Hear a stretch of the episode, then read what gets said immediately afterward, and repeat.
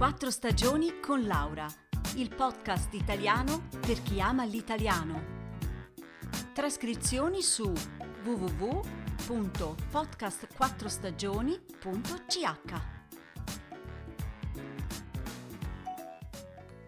Ciao a tutti! Se avete un bambino o una bambina, probabilmente prima della sua nascita vi sarete fatti la domanda come lo chiamiamo? Alcuni hanno già in mente un nome preciso, altri invece non sanno decidersi. Oggi i nomi dei bambini moderni sono sempre più stravaganti, soprattutto negli Stati Uniti. Un esempio? La figlia di Kim Kardashian e Kanye West si chiama North, Northwest, Nord-Ovest.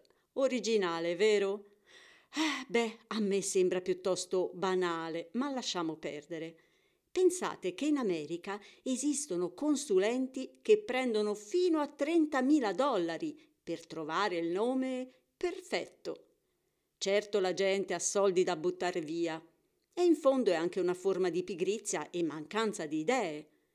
Sì, il nome è il nostro primo biglietto da visita ed è molto più importante di quanto pensiamo.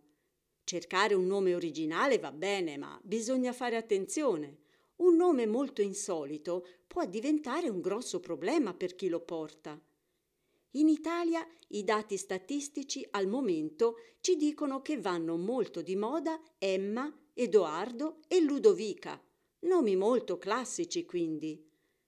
Ma se negli Stati Uniti è possibile chiamare un figlio come meglio credi, anche con nomi assurdi, in Italia e molti altri paesi europei questo è vietato per legge. Per esempio, sono vietati i nomi ritenuti ridicoli o vergognosi per motivi storici, per esempio Benito. Ovviamente, perché il nome di Mussolini riporta indietro al periodo della dittatura fascista. Inoltre, non è permesso dare un nome che insieme al cognome potrebbe diventare ridicolo, come nel caso di Northwest, per esempio. Quindi, se ti chiami di cognome Pizza, non puoi chiamare tua figlia Margherita. Immaginatevi la scena. Piacere, pizza Margherita. No, dai.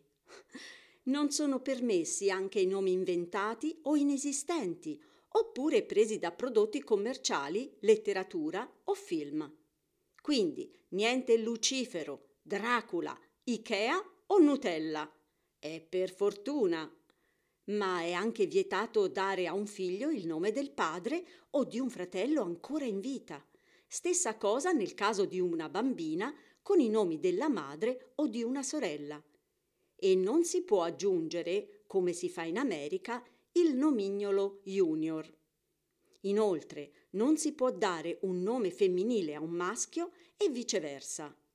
Unica eccezione Maria, quando viene usato come secondo nome, Gian Maria, Salvatore Maria, Pier Maria, eccetera.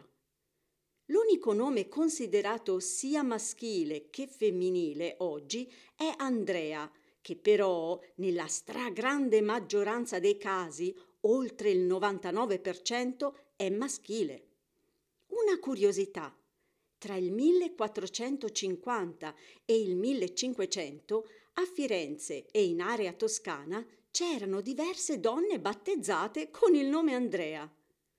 Però la tendenza a dare questo nome alle bambine è tornata solo alla fine del XX secolo per l'influenza delle culture straniere. Ma ci sono anche altri nomi maschili che invece in altre lingue sono femminili.